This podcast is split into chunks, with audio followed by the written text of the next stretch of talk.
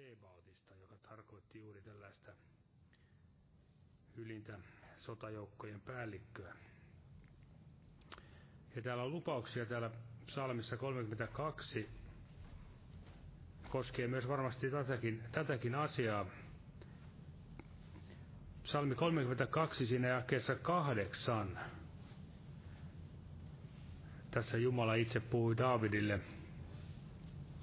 Minä opetan sinua ja osoitan sinulle tien, jota sinun tulee vaeltaa. Minä neuvon sinua, minun silmäni sinua vartioitsee.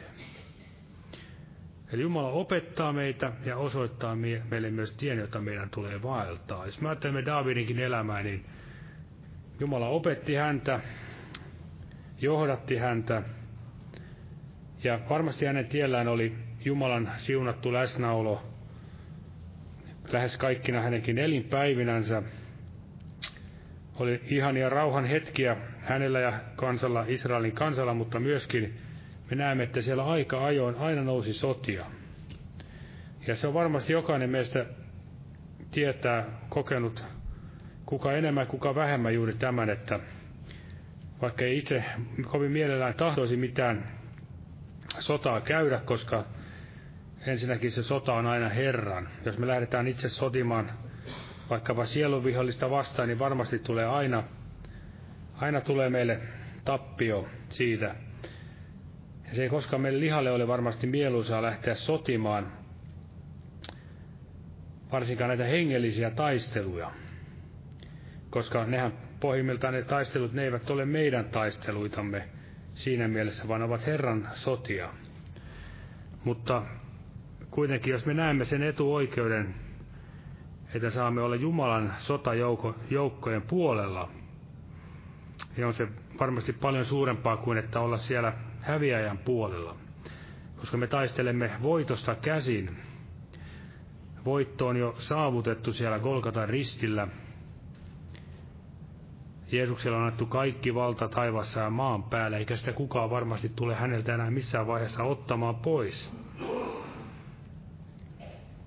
Eli me taistelemme todella voitosta käsin, mutta että voittaisimme yhdessä Jeesuksen kanssa, niin juuri näitä asioita meidänkin tulee tehdä, kuulla hänen ääntänsä, että hän saisi opettaa meitä, osoittaa meille tie, jota meidän tulee vaeltaa. Vielä otan täältä psalmista 18. Psalmi 18 siitä 32 jakeesta.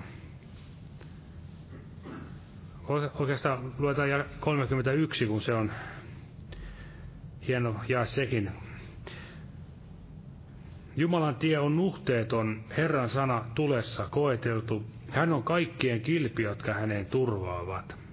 Eli sodassa tarvitsemme juuri kilpeä. Hän on itse meidän kilpemme. Sillä kuka muu on Jumala kuin Herra, ja kuka pelastuksen kallio, paitsi meidän Jumalamme. Se Jumala, joka minut voimalla vyöttää ja tekee minun tieni nuhteettomaksi. Tekee minun jalkani nopeiksi niin kuin peurat ja asettaa minun kukkuloilleni, joka opettaa minun käteni sotimaan ja käsivarteni vaskijousta jännittämään. Sinä annat minulle pelastuksen kilven ja sinun oikea kätesi minua tukee, sinun laupeutesi tekee minut suureksi. Vielä jakeessa 38 Daavid sanoo näin, minä ajan vihollisiani takaa ja saavutan heidät, enkä palaja ennen kuin teen heistä lopun. Tämmöinen voittoisa sankari oli Daavid, mutta ei omassa voimassaan, vaan Jumalan voiman alla, Pyhän Hengen voimassa.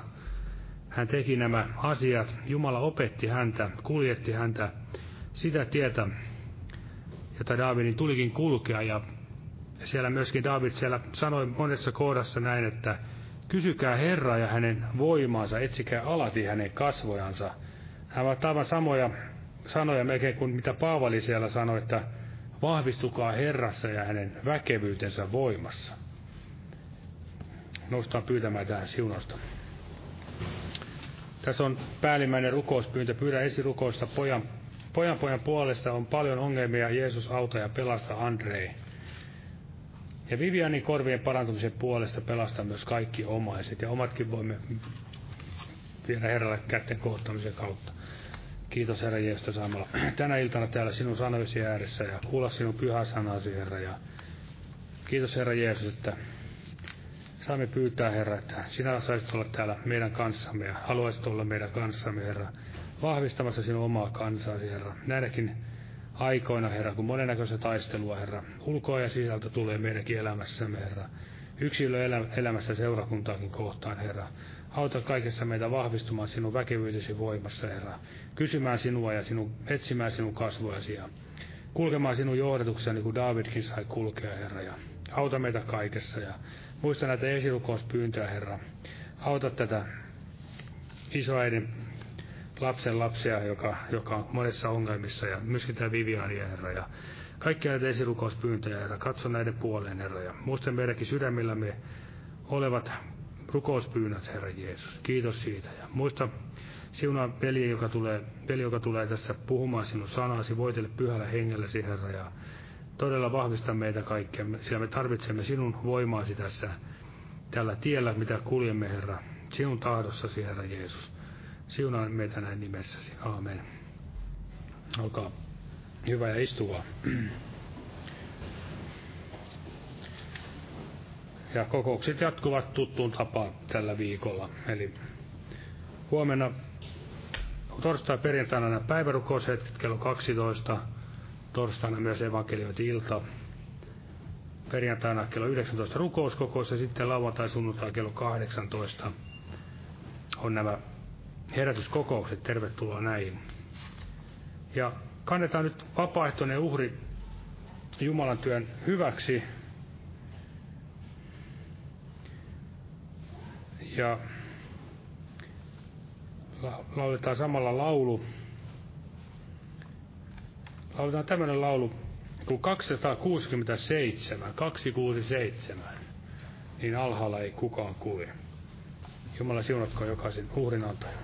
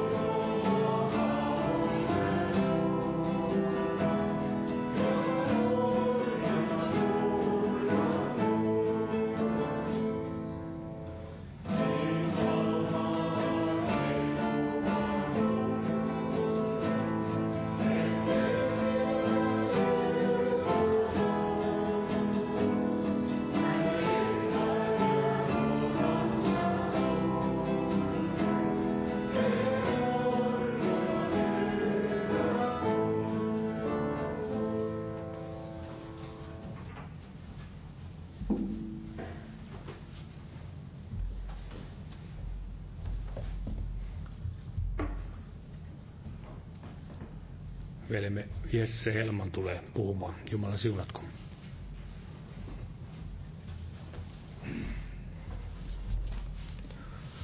Joo, Jumalan rauhaa kaikille. Eli aihe oli, että Herra opettaa meitä sotimaan. Ja tässä on parikin psalmia, mistä tämä löytyy. Ja tässä Jouni lukikin tästä psalmista 18, eli täällä jakeessa 35 on tämä, että joka opettaa minun käteni sotimaan ja käsivarteni vaskijousta jännittämään. Eli tässä hän puhui Jumalasta, Jumala, joka minut voimalla vyöttää ja tekee minun tieni nuhteettomaksi, tekee minun jalkani nopeiksi niin kuin peurat ja asettaa minut kukkuloilleni, joka opettaa minun käteni sotimaan ja käsivarteni vaskijousta jännittämään. Ja otetaan täältä Tuomarien kirjasta, täältä luvusta 3. Tuomarin kirja luku 3 ja tästä alusta, niin täällä puhutaan näin. Sanotaan näin, että nämä ovat ne kansat, jotka Herra jätti paikoilleen koetellakseen niiden kautta Israelia, kaikkia niitä, jotka eivät olleet kokeneet mitään kaikista Kanaanin sodista.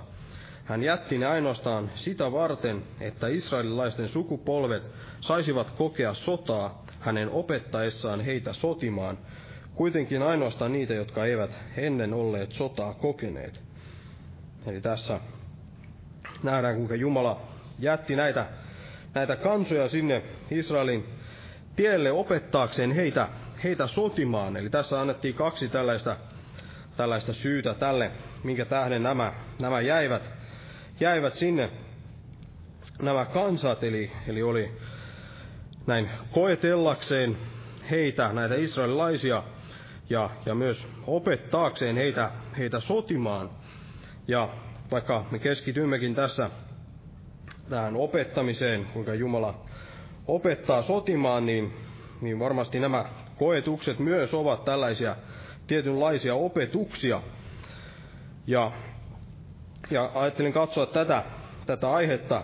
Herra opettaa meitä sotimaan näin kolmen tällaisen alaotsikon kautta. Eli ensimmäinen tällainen alaotsikko olisi, että miten Herra opettaa meitä sotimaan. Ja sitten toisena otsikkona olisi, että miksi Herra opettaa meitä sotimaan. Eli nämä kaksi näin ensisijaisesti tärkeitä. Miten Herra opettaa meitä sotimaan, ja sitten miksi Herra opettaa meitä sotimaan. Ja sitten vielä kolmantena tällaisena alaotsikkona niin olen laittanut, että mitä se meille merkitsee. Mitä se meille merkitsee tämä totuus, että Herra opettaa meitä sotimaan. Eli siellä sitten on tämä, voidaan sanoa, tämä sovellus meille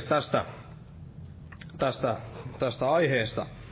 Eli ensimmäisenä oli tämä, että miten Herra opettaa meitä sotimaan.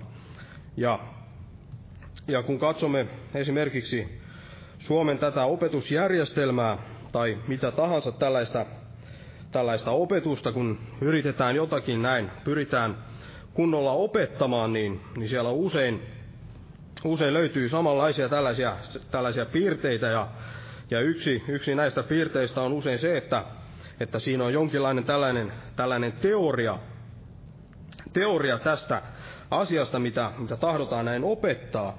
Ja sitten toisena on tällainen käytäntö myös, tai tällainen käytännön opetus. Saattaa olla jotain tällaisia tehtäviä, missä sitten näin käytännössä kokeillaan tätä asiaa, mitä opetetaan, tai on jotain tällaisia projekteja, missä sitten käytetään tätä opetettua asiaa, ja näin käytännössä, käytännön kautta opitaan tämä asia. Ja sitten myös usein nähdään sellainenkin piirre, että tätä opetusta näin pyritään sovittamaan tämän oppilaan tason mukaan tai näiden oppilaiden tason mukaan. Eli aluksi on usein tällaista helppoa opetusta, mitä kuka tahansa pystyisi näin siitä ottamaan kiinni ja alkaa näin oppimaan, mutta sitten kun päästään pidemmälle, niin sellaiset, jotka eivät ole niitä aikaisempia harjoituksia tehneet tai kokeneet, niin he eivät sitten enää pääse siitä jyvälle tai eivät kykene suorittamaan niitä projekteja tai harjoituksia, mitä sitten tehdään, koska he eivät ole näin kokeneet niiden aikaisempien näiden käytännön kokemusten kautta mitään. Ja tämä Jumalan opetus ei juurikaan tästä eroa, eli todella me näemme tässä Jumalan opettamisessa myös jonkinlaista tällaista teoriaa. Ja näistä vanhan testamentin esikuvista, kun puhutaan näin tästä, että Herra opettaa meitä sotimaan, niin vanhassa testamentissa näissä esikuvissa nähdään tällaista fyysistä sotaa, mutta näiden kautta en löytänyt mitään tällaista esimerkkiä tästä, että olisi jonkinlaista tällaista teoriaopetusta, mutta kun siirretään tämä totuus näin uuden liiton puolelle, eli tämä, että, tai kun puhutaan juuri tästä sotimisesta ja vanhassa testamentissa on näitä sotia, niin ne eivät suinkaan ole meille tänä päivänä tällaisiksi opetukseksi, että me menisimme näin sotimaan lihan käsivarrella, ottaisimme miekat käteen ja lähtisimme surmaamaan toisia kansoja tai mitään muuta tällaista, vaan siinä on tällainen hengellinen opetus, eli me käymme tällaista hengellistä sotaa, hengellistä sodan käyntiä, eli ei ole taistelu verta ja lihaa vastaan, vaan hallituksia vastaan ja näitä henkiolentoja vastaan, jotka ovat siellä taivaan avaruuksissa. Ja todella täällä Uudessa liitossa, kun tästä puhutaan, niin siellä nähdään enemmänkin tällaista teorian opetusta. Ja hyvänä esimerkkinä on tämä, kun Raamattu puhuu Efesolaiskirjassa siitä Jumalan sota-asusta. Ei tarvitse nyt kääntyä sinne, jokainen meistä, jotka täällä vähänkin olemme olleet täällä seurakunnassa, niin varmaan osaamme jo pikkuhiljaa ulkoa nämä jakeet on otettu sen verran usein, eli ei oteta tänään näitä uudestaan, mutta siellä kuitenkin puhuttiin näistä Jumalan sota-asuista,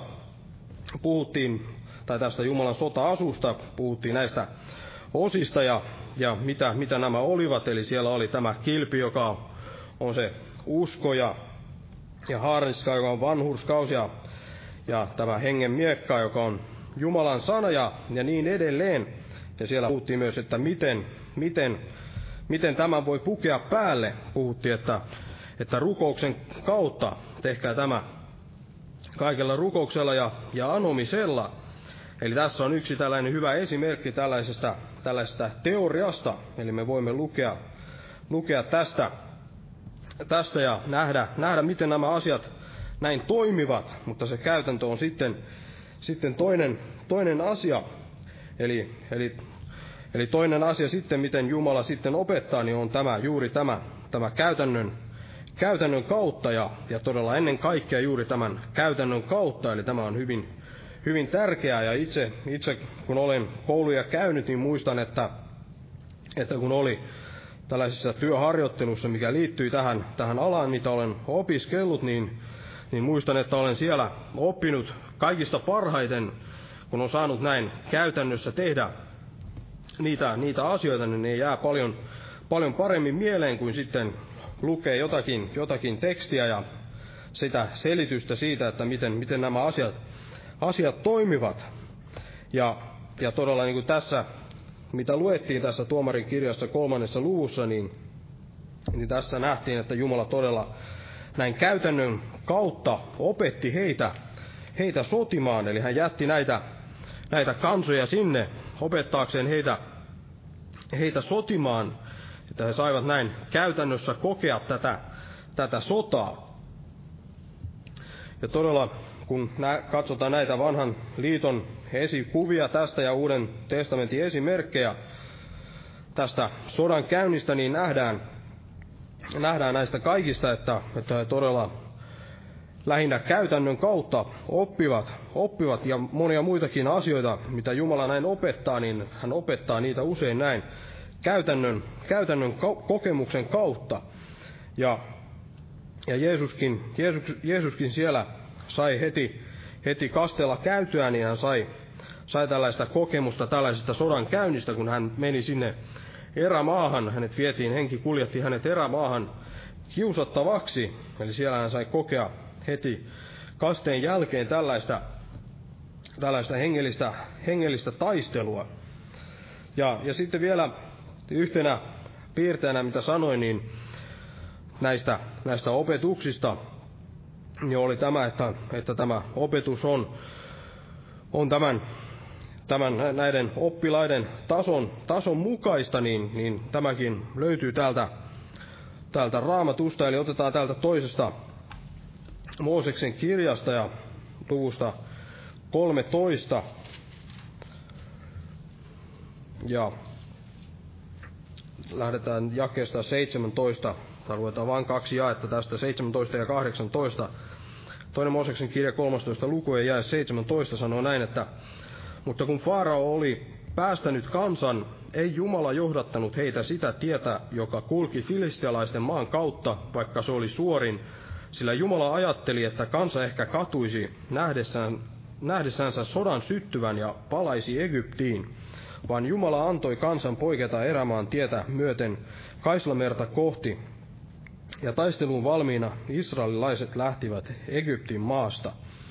Eli tässä nähdään, että Jumala näki parhaaksi, näki näin, että tämä Israel ei ollut vielä valmis tällaiseen käytännön sotaan tässä vaiheessa.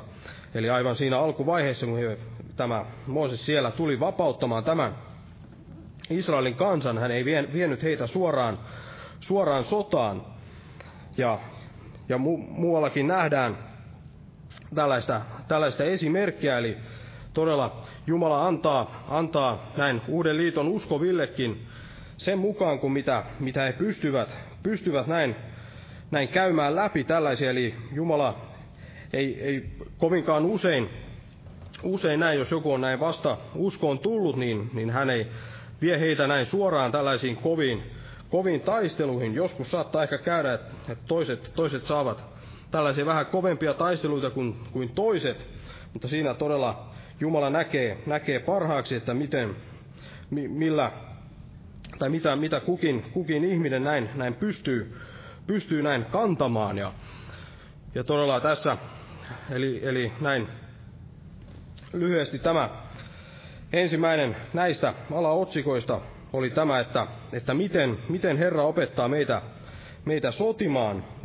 Eli hän käyttää juuri tätä teoriaa, hän käyttää tätä Jumalan sanaa, mistä me voimme näin oppia ymmärtämään näitä hengellisiä asioita, mutta myös vie meitä läpi näiden käytäntöjen läpi, eli hän tuo meille sitä todellista sodan käyntiä myös meidän elämässämme, ja hän tuo näin sitä sen tason mukaan, mitä me pystymme näin ottamaan vastaan. Ja sitten toisena alaotsikkona oli tämä, että miksi sitten Jumala opettaa meitä sotimaan. Ja katsotaan näitä Vanhan testamentin aikoja ja sitä esikuvaa, mitä meillä on tässä Vanhassa liitossa, niin Israelhän toimi siellä tällaisena Herran tuomion välikätenä. Eli se oli varmasti yksi syy, minkä tähden he saivat näin oppia tätä, joutuivat oppimaan tätä sodan käyntiä. Ja varmasti myös, että he voisivat näin puolustaa tätä heidän kansansa, tätä Israelia. Mutta Uudessa liitossa niin nähdään, että on nyt niin kuin oli varmasti myös vanhan liiton aikana, niin on tämä suuri tällainen hengellinen sodan käynti, tai suuri sota, missä näin sielun vihollinen käy sotaa Jumalaa vastaan. Hänellä on näin annettu valta vaikuttaa maan päällä, hänellä on annettu tämä vapaus, ja hän todella käy sotaa Jumalaa vastaan. Ja jos me näin tunnustaudumme Herran omiksi, niin meistä tulee ikään kuin tällaisia maalitauluja saatanalle, koska saatana, niin kuin joku on sanonut näin, että saatana ei pysty näin Jumalalle mitään tekemään, niin sen tähden hän ei hyökkää Jumalaa vastaan, näin hyökkäämällä hänen omiansa vastaan. Ja todella niin kuin fyysisessäkin tällaisessa sodan käynnissä, niin sodassa on tällaisia taisteluita, erilaisia tai eri taisteluita, eli sota ja taistelu ovat eri asia siinä mielessä, että sota on tämä tällainen sotatila, mikä voi kestää hyvinkin pitkään, niin kun puhutaan jostain 30-vuotisesta sodasta, niin se ei suinkaan tarkoita, että siellä kun on ollut 30 vuotta sotaa, niin ei tarkoita sitä, että siellä ihmiset ovat näin 30 vuotta ilman lepoa näin juosseet siellä aseiden kanssa, vaan todella niissä tässä sodassa on näitä tällaisia taisteluita, missä sitten käydään tätä kamppailua. Ja jos voittaa tällaisen taistelun, niin se ei vielä tarkoita, että on voittanut tätä sotaa. Eli meilläkin on, jos meillä näin on taistelua, niin ja me niistä voitamme, niin se sota ei suinkaan ole ohi, vaan todella on uusia taisteluita luvassa. Eli samalla tavalla fyysisessä sodassa, niin kuin tässä hengellisessä sodassa, niin on tällaisia taisteluita. Ja todella, jos Jumala ei näin opettaisi meitä sotimaan, niin todella me olisimme täysin puolustuskyvyttömiä ja emme pystyisi näin mitään tekemään. Olisimme ikään kuin ainoastaan tällaisia maalitauluja saatanalle. Mutta niin kuin fyysisessä sodassa, niin hengellisessä sodassa myös on kahdenlaista tällaista erilaista taistelua. Eli on olemassa tällaista puolustustaistelua ja sitten on olemassa tällaista hyökkäystaistelua myös. Ja monille uskovaisille valitettavasti ainoastaan tämä puolustustaistelu on tällaista tuttua. Eli joillekin voi olla hyvinkin kaukainen tällainen ja vieras asia, tällainen hyökkäyssota. Ja tämä puolustussota on se, kun näin vihollinen hyökkää meidän kimppuumme, ja me olemme sitten siinä puolustusasemassa. Ja tällaisilla hyökkäyksillä, kun vihollinen hyökkää, niin hän pyrkii ennen kaikkea näin heikentämään tätä meidän taisteluasemaamme, yrittää saada meitä näin esimerkiksi luovuttamaan siinä taistelussa tai luovuttamaan siinä sodassa kokonaan, ja hän yrittää myös näin tuhota meitä niin paljon kuin mahdollista, jos ei kokonaan, niin ainakin niin paljon kuin vain mahdollista on tuhota. Ja joku on näin sanonut, että saatanalla on 3 tällaista asetta, mitä hän käyttää ennen kaikkea. Ja yksi niistä on valhe, ja toinen niistä on pelko, ja kolmas on epäusko. Eli valhe, pelko ja epäusko, näitä saatana käyttää näin lamauttaakseen meitä ja viedäkseen meitä pois siitä Jumalan tahdosta.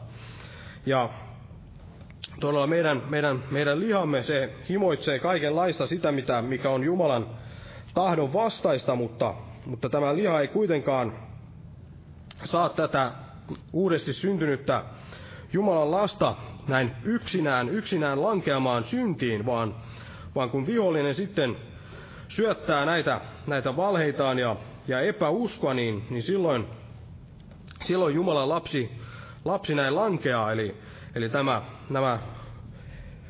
nämä toimivat ikään kuin näin yhdessä. Eli joku on näin sanonut, että liha on tällainen saatanan liittolainen, eli he toimivat näin yhdessä. Tämä meidän lihamme on se, joka näin himoitsee monenlaista, Mutta vihollinen on sitten se, joka tuo sitä monenlaisia valheitaan ja sitä epäuskoa, joka sitten saa uskovaisenkin niin näin lankeamaan syntiin, niin kuin siellä nähdään ensimmäisessäkin syntiin lankeemuksessa. Hän siellä kyseenalaisti sen, että oliko Jumala todella sanonut näin, että älkää syökö siitä puusta. Eli tätä samaa saatana käyttää edelleen. Eli kun meillä lihassa nousee mitä milloinkin tällaisia Jumalan tahdon vastaisia asioita, niin hän tulee silloin ja kuiskaa, että onko Jumala todella sanonut näin, että tämä asia olisi väärin tai jotakin vastaavaa. Ja ainut asia, mikä sitten saa, tai mikä on sitten vastauksena tällaiseen, mikä on meidän puolustuksemme, niin on se, mitä Jeesuskin siellä käytti erämaassa ollessaan kiusattavana. Hän sanoi, että kirjoitettu on. Hän toi sen hengen miekan siellä esiin, nosti sen hengen miekan esiin ja näin alkoi taistelemaan vastaan ja hän voitti siellä. Voitti vihollisen. Eli todella näiltä tästä tämä valhe, pelko ja epäusko, niin näiltä meidän täytyy puolustautua näissä puolustustaisteluissa, mutta sitten on myös tällainen hyökkäystaistelu. On tällainen hyökkäystaistelu ja näissä hyökkäystaisteluissa sitten me ikään kuin hyökkäämme sitten näitä vihollisen linnoituksia vastaan, ja niin kuin veli tässä alussa puhui, niin ei tietenkään näin. Me itse näin omassa voimassamme lähdetä näitä taisteluja tai näihin hyökkäyksiin, vaan todella tämä sota on Herran, ja se tapahtuu Herran hengen kautta, ei väellä eikä voimalla, vaan minun hengelläni, sanoo Herra Sebaot. Ja tästä hyökkäystaistelusta niin otetaan täältä kolossalaiskirjeestä luvusta 4.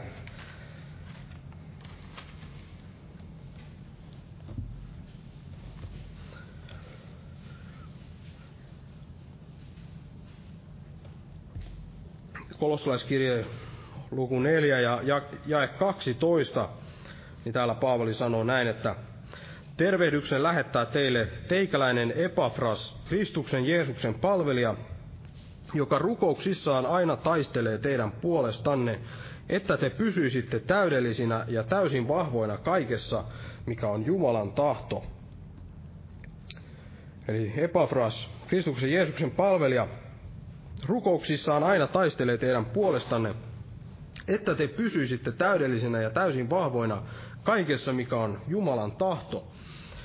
Ja usein kun me rukoilemme, niin se on sellaista puolustautumista, tällaista, kun sielun vihollinen on päässyt ehkä hyökkäämään, niin me rukoilemme ja pyydämme näin Jumalalta apua ja taistelemme näin näitä vihollisen hyökkäyksiä vastaan, mutta tässä Epafras ei ollut tällaisessa puolustusasemassa, vaan hän oli tällaisessa hyökkäävässä asemassa tai tällaisessa hyökkäystaistelussa, eli hän hyökkäsi näitä vihollisen linnoituksia vastaan näiden hänen veljensä puolesta.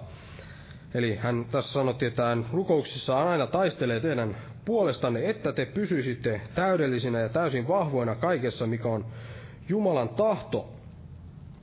Ja todella niin kuin fyysisessä sodassa, kun on tällainen fyysinen sota, niin usein tällä hyökkääjällä on tällainen etulyöntiasema, kun on sitten tämä puolustava osapuoli, niin hyökkääjällä on se etulyöntiasema.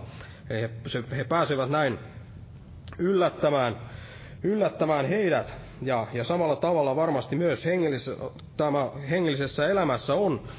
Eli hyökkääjällä on tämä etulyöntiasema, eli jos näin ollaan puolustusasemassa, niin usein on sillä tavalla, että ei olla edes varauduttu siihen taisteluun, että se tulee näin yllättäen, ja sitten ollaan puolustusasemassa, mutta jos lähdetään näin tällaiseen hyökkäystaisteluun, niin silloin todella ollaan varauduttu siihen taisteluun ja on tällainen etulyöntiasema. Ja näissä hyökkäyksissä tapahtuu sitten päinvastoin kuin näissä taisteluissa, missä vihollinen taas hyökkää meitä vastaan. Eli niin kuin silloin, kun vihollinen hyökkää meitä vastaan, niin hän yrittää näin lamaannuttaa meitä, hän yrittää saada meitä voimattomiksi ja yrittää saada meitä poikkeamaan sieltä Jumalan tahdon tieltä. Mutta tässä hyökkäysasemassa sitten me vahvistumme tässä sodassa ja vahvistumme tässä Jumalan tahdossa, niin kuin tässä sanottiin, että Epafras näin rukouksissaan aina taistelee teidän puolestanne, että te pysyisitte täydellisinä ja täysin vahvoina kaikessa, mikä on Jumalan tahto. Täysin vahvoina kaikessa, mikä on Jumalan tahto. Eli miksi Jumala opettaa meitä sotimaan, niin sen tähden, että on tällainen tämä suuri hengellinen sota. Se on vaikka emme liity siihen taisteluun, se jatkuu aina siihen asti, kun sitten aikojen lopussa Jumala panee sille tämän pisteen ja lopun. Eli todella me tarvitsemme tätä taisteluvalmiutta, meidän tarvitsee näin osata taistella, ja sen tähden Jumala näin opettaa meitä taistelemaan. Eli me olemme käyneet läpi tämän, että miten Jumala opettaa meitä sotimaan ja miksi.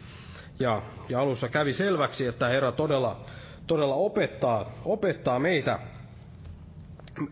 meitä taistelemaan. Mutta mitä tämä sitten meille merkitsee? Eli mitä meidän tulisi tästä näin oppia tästä totuudesta? Eli minulla on kaksi tällaista haastetta tässä. Eli mitä tämä meille tahtoo sanoa ja mitä tämä meille merkitsee, että Jumala opettaa meitä sotimaan. Niin ensimmäinen asia, mikä tästä todella tulee esille, niin on se, että meidät on tarkoitettu sotimaan. Eli tämä aihe, että Jumala opettaa meitä sotimaan, niin se jo sanoo sen, että meidät on todella tarkoitettu sotimaan. Se on Jumalan tahto, että me sodimme ja meistä tulee näitä Jumalan sotilaita. Ja tuli mieleen tällainen lasten laulu, missä lauletaan, että vaikken koskaan tykkiä laukaise tai jalkaväessä astele, niin olen silti armeijassa silti on. Eli tällainen lasten laulu joskus laulettiin pyhäkoulussa. Eli tämä puhuu siitä, että on nämä meidän sota-aseemme, ne eivät ole näitä lihallisia sota-aseita, mutta olemme silti näitä sotilaita, olemme Jumalan sotilaita ja tällaiseen sotaan tarkoitettuja. Jumala on tarkoittanut meidät tällaiseen sotaan ja olemme sotilaita. Ja tämä, että me olemme näitä sotilaita ja että Jumala opettaa meitä sotimaan, niin tarkoittaa myös sitä, että me emme ole pelkkiä puolustajia. Eli niin kuin sanoin tuossa aikaisemmin, että hyökkääjällä on tällainen etulyöntiasema ja todella meidän tulisi olla ainoastaan näitä puolustajia. Ja Jumala varmasti vie meitä moniin näihin puolustustaisteluihin näin opettaakseen meitä myös tähän hyökkäyssotaan. Eli varmasti opimme myös näissä puolustustaisteluissa tähän hyökkäyssotaan. Mutta todella ainoastaan näiden hyökkäyssotien tuloksena niin voidaan saada esimerkiksi näitä herätyksiä. Eli niin kuin esimerkiksi jalkapallossa sielläkin on tällaista puolustusta ja on hyökkäystä, niin jos siellä ainoastaan puolustetaan, niin silloin se peli päättyy yleensä tälleen 0-0, eli ei tule minkäänlaisia maaleja. Eli todella, jos näin hyvin puolustetaan, niin saattaa olla, että selvitään näin siitä, että ei vihollinen pääse yhtäkään maalia tekemään, mutta sitten vasta kun aletaan näin hyökkäämään, niin sitten vasta aletaan saamaan niitä maaleja.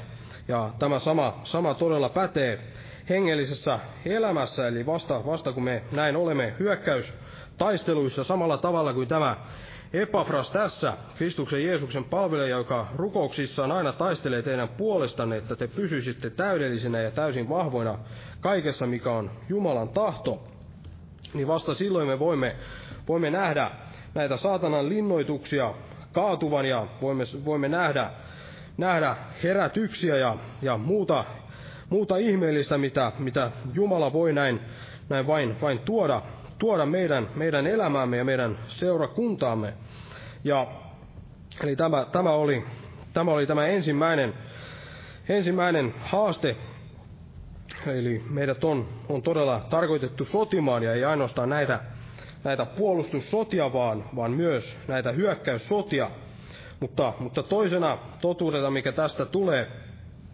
tästä tulee, että Herra opettaa meitä sotimaan, niin on se, että Jumala näin valmistaa meitä tällaiseen pahempaan taisteluun. Eli niin kuin sanoin, niin Jumala vie meitä näihin meidän tasoisiin sotiin, niihin mitä me pystymme näin käymään läpi, ja opimme varmasti jokaisessa sodassa tai taistelussa, opimme enemmän näistä vihollisen juonista ja hänen aseistaan, ja myös meidän omien tai näiden Jumalan aseiden käytöstä opimme, ja myös nämä hyökkäyssodat opettavat näin olemaan varmasti valmiimpia näissä puolustussodissa. Mutta todella, jos me vältämme näitä taisteluita, jos me emme myöskään käy hyökkäyssotia, emme koskaan käy hyökkäyssotia tai onnistumme jotenkin pakenemaan näitä Jumalan tuomia taisteluja, niin me emme ehkä ole sitten valmiita jossakin suuremmassa vihollisen hyökkäyksessä, joka on meille tulossa sitten myöhemmässä vaiheessa meidän uskon elämäämme, ja voimme sitten pahastikin näin kaatua. Ja niin kuin Jeesus siellä, hänet vietiin sinne erämaahan näin perkeleen kiusattavaksi, niin hän siellä vastusti perkelettä, ja se oli tämä ensimmäinen, mikä hänellä oli siellä tämän kasteen jälkeen, tämä kiusaus ja tämä hänen taistelunsa, mutta se ei varmasti ollut yhtä kova taistelu kuin mikä hänellä oli sitten siellä Getsemanessa ja Golgatalla, eli siellä hän kävi nämä suurimmat taistelunsa.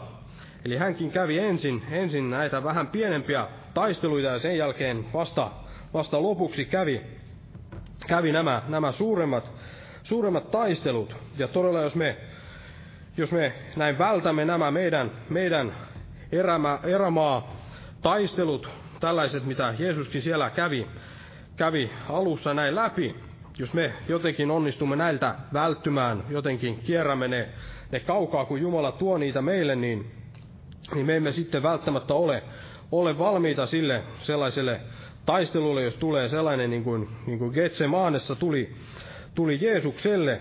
Eli jos me näin vältämme nämä meidän erämaan taistelut, niin me emme ole valmiita meidän Getsemane taisteluille. Eli tämä oli tämä toinen haaste. Meitä valmistetaan näin pahimpaan, ja todella jos me näin käymme hyökkäyssotia ja käymme läpi nämä sodat, mitä Jumala tuo meille tässä meidän elämässämme näin meidän eteemme, niin niin varmasti myös olemme valmiita niissä sodissa, mitä sitten myöhemmin meidän eteemme tulee. Aamen. Ja noustaa ylös ja pyydetään rukousta. Kiitos elävä Jumala sinun pyhästä sanastasi ja kaikesta, mitä opetat meille sinun sanasi kautta, Herra. Todella auta, Herra, että me voisimme vastaanottaa sinun sanasi meidän sydämiimme, Herra, pyhän henkesi kautta, Herra. Kiitos, että todella opetat meitä kaikissa, mitä sinun sanassasi on. Opetat meitä sotimaan ja opetat meitä näin elämään sitä meidän uskon vaellustamme, Herra, ja auta todella, että me voisimme ottaa vastaan kaiken sen, mitä sinä tahdot meidän eteemme tuoda, että voimme todella myös käydä niitä myöhempiä taisteluja, Herra, ja todella ole meidän kansamme tässä meidän uskonvaelluksessamme. Kiitos todella sinun henkesi voimasta ja kiitos siitä, että meidän ei tarvitse näin omassa voimassa näitä taisteluja käydä, vaan todella sinä olet henkesi kautta läsnä niissä ja sinä opetat meitä ja sinä viet meitä eteenpäin näissä kaikissa, Herra. Ja sinun on se voitto loppujen lopuksi ja sinä tulet vielä eräänä päivänä voittamaan tämän koko sodan ja me kiitämme sinua siitä, Herra. Ja kiitos todella, että saamme kokoontua täällä ja olla täällä palvelemassa sinua Jeesuksen Kristuksen nimessä. Aamen. Istukaa, olkaa hyvä.